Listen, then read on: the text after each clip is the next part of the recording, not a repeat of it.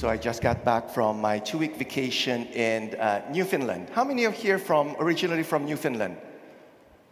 Okay, no? Okay. So I was there. Uh, I've been here in Canada for 15 years now, and I've been hearing about a lot of good things about Newfoundland. So uh, finally, I got an opportunity uh, to go there. And uh, I started at St. John's, you know, went to Gros Morne, St. Anthony, Twillingate there, and then went to Corner Brook, and then back to St. John's. Two weeks, close to 4,000 kilometers. And I saw beautiful, beautiful scenery there.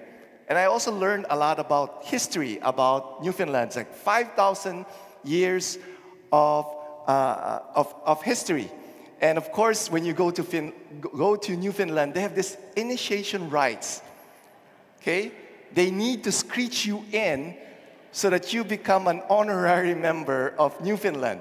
So that's what they did. They screeched me in, you know, after drinking this uh, screech rum, 40% alcohol, it was like burning, like burning when I drank it.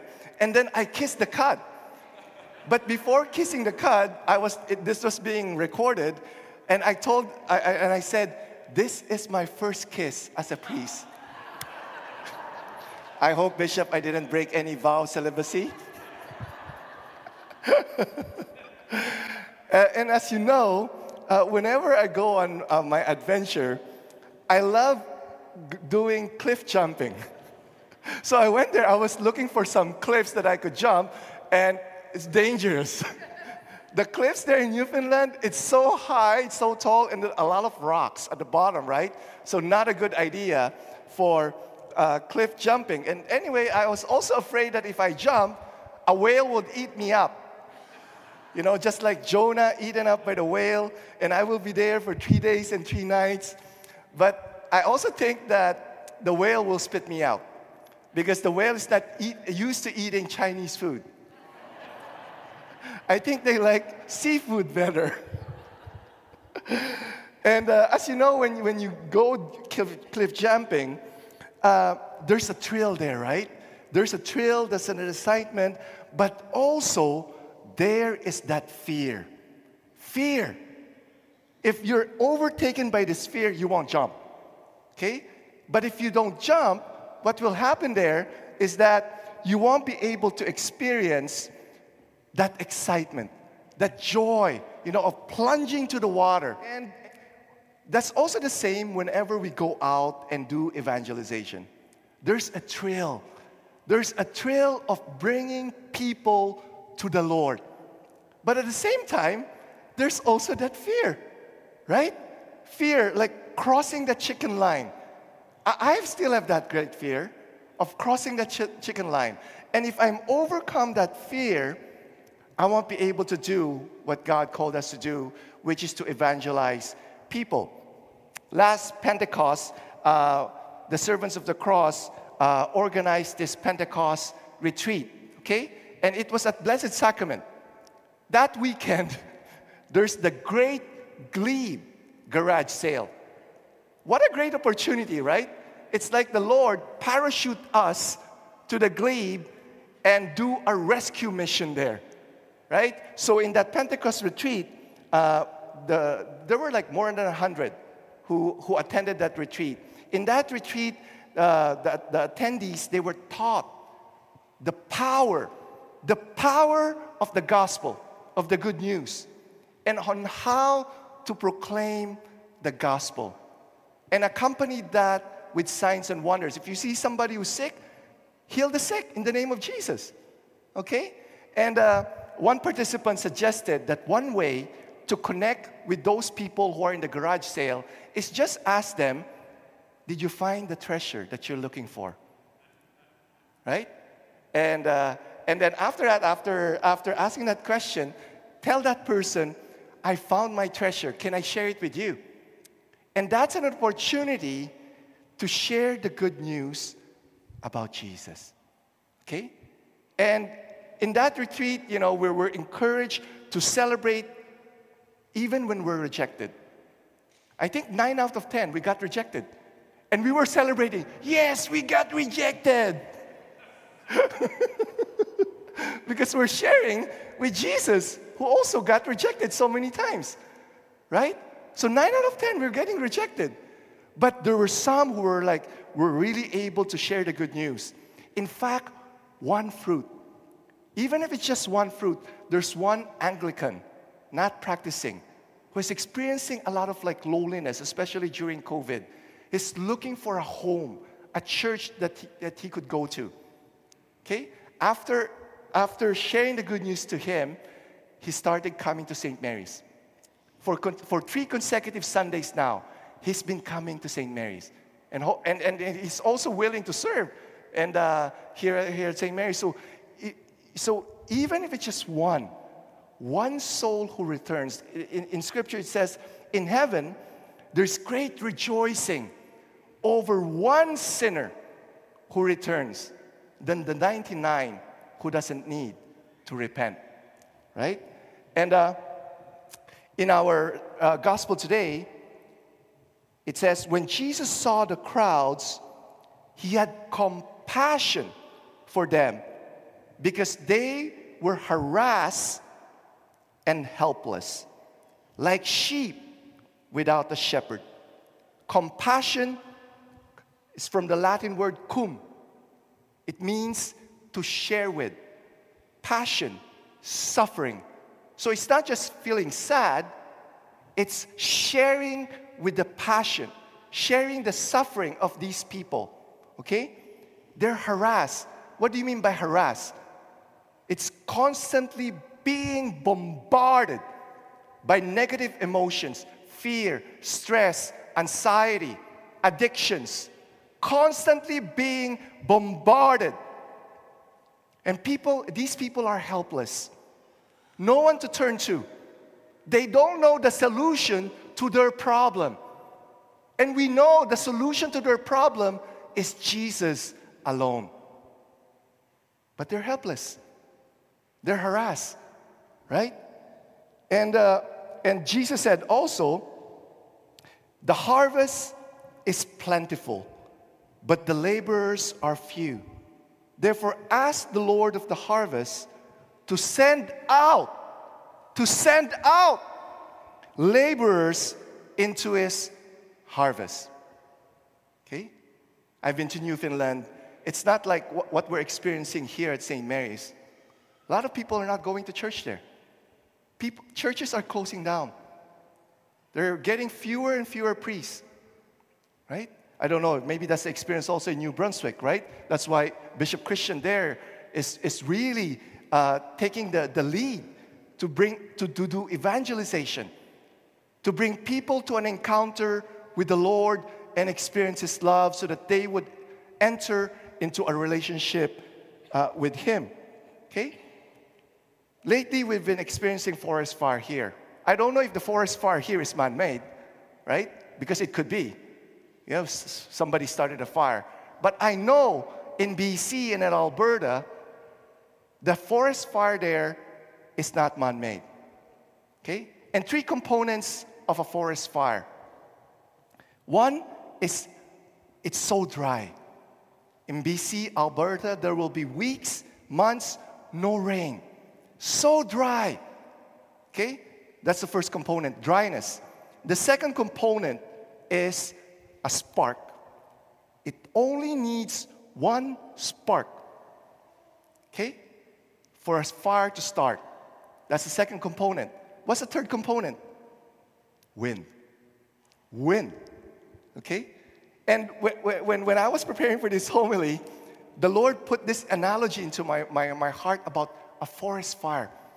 And this group, uh, this group, uh, this uh, music group called Earth, Wind, and Fire. How many of you remember Earth, Wind, and Fire? Okay, they were popular in the 70s and 80s, right?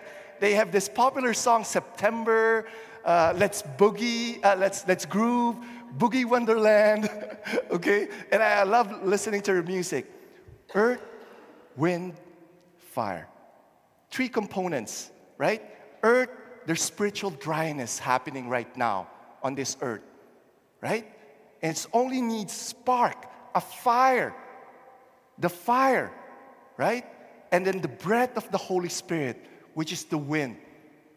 And that's what the Lord is looking for, for us right now, right?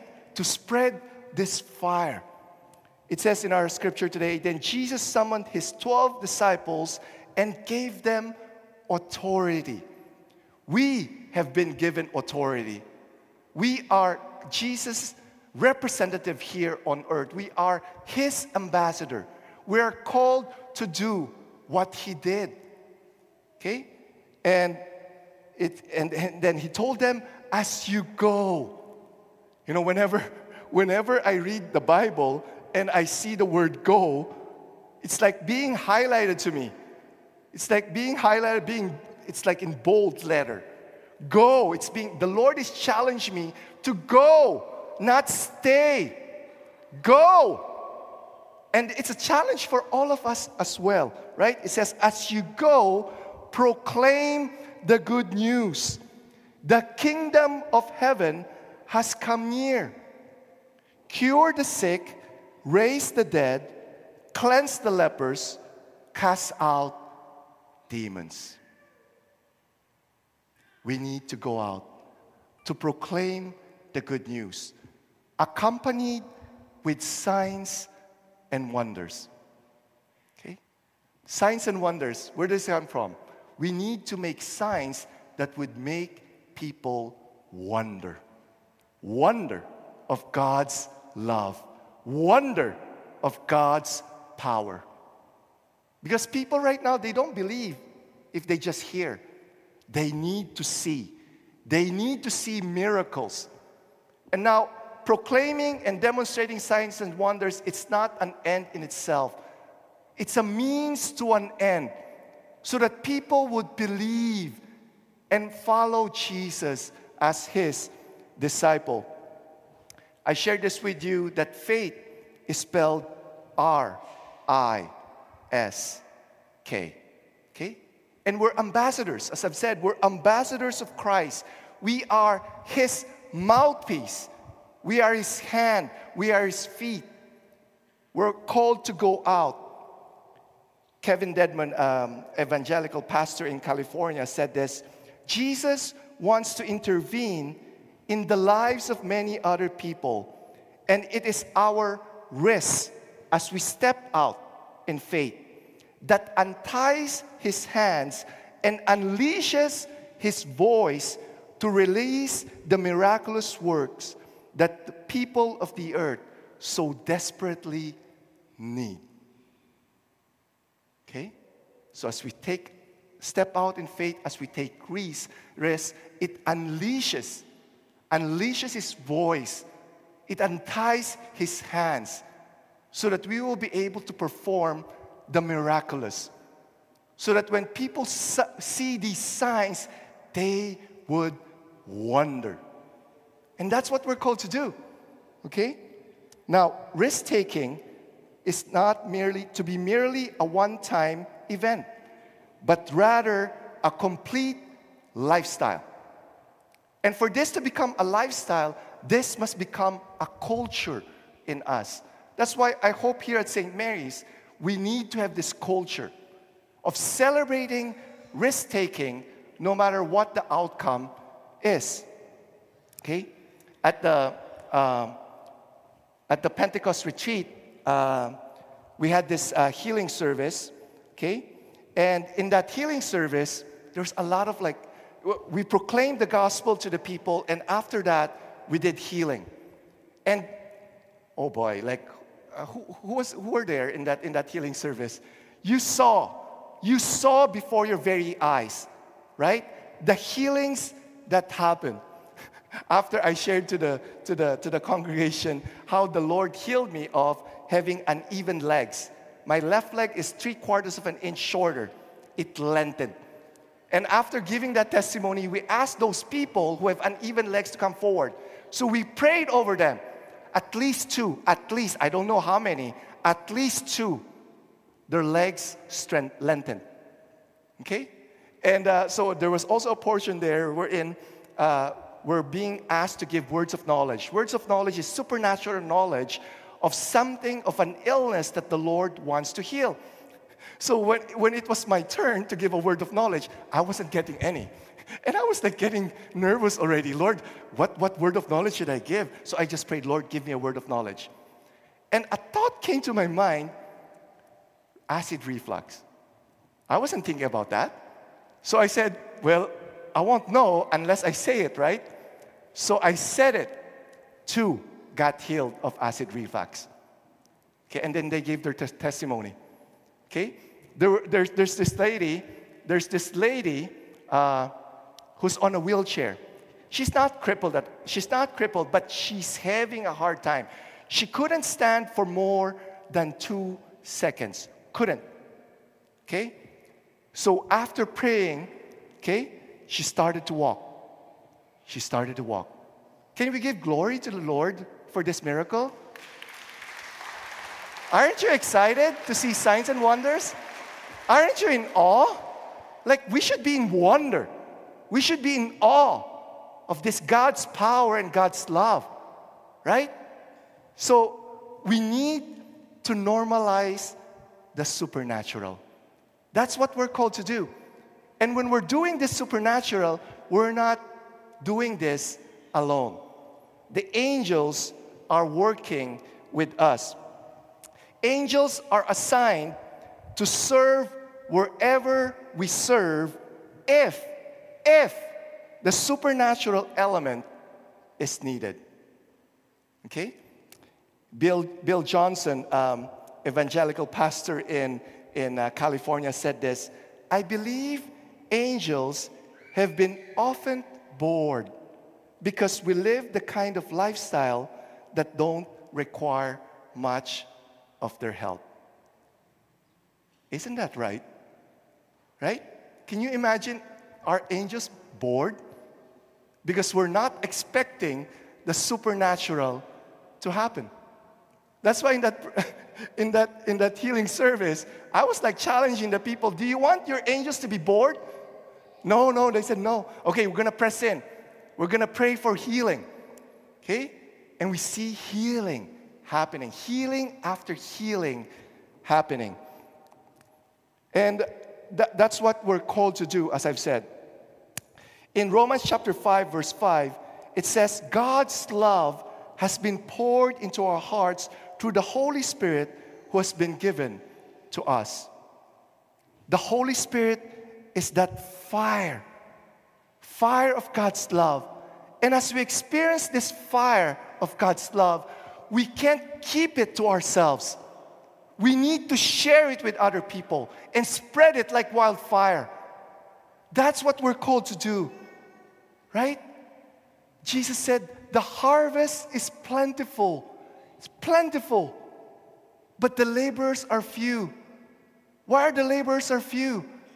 Because laborers, they're just very few because there's very few laborers who are spirit filled and spirit led who would step out of faith to proclaim the gospel accompanied with signs and wonders.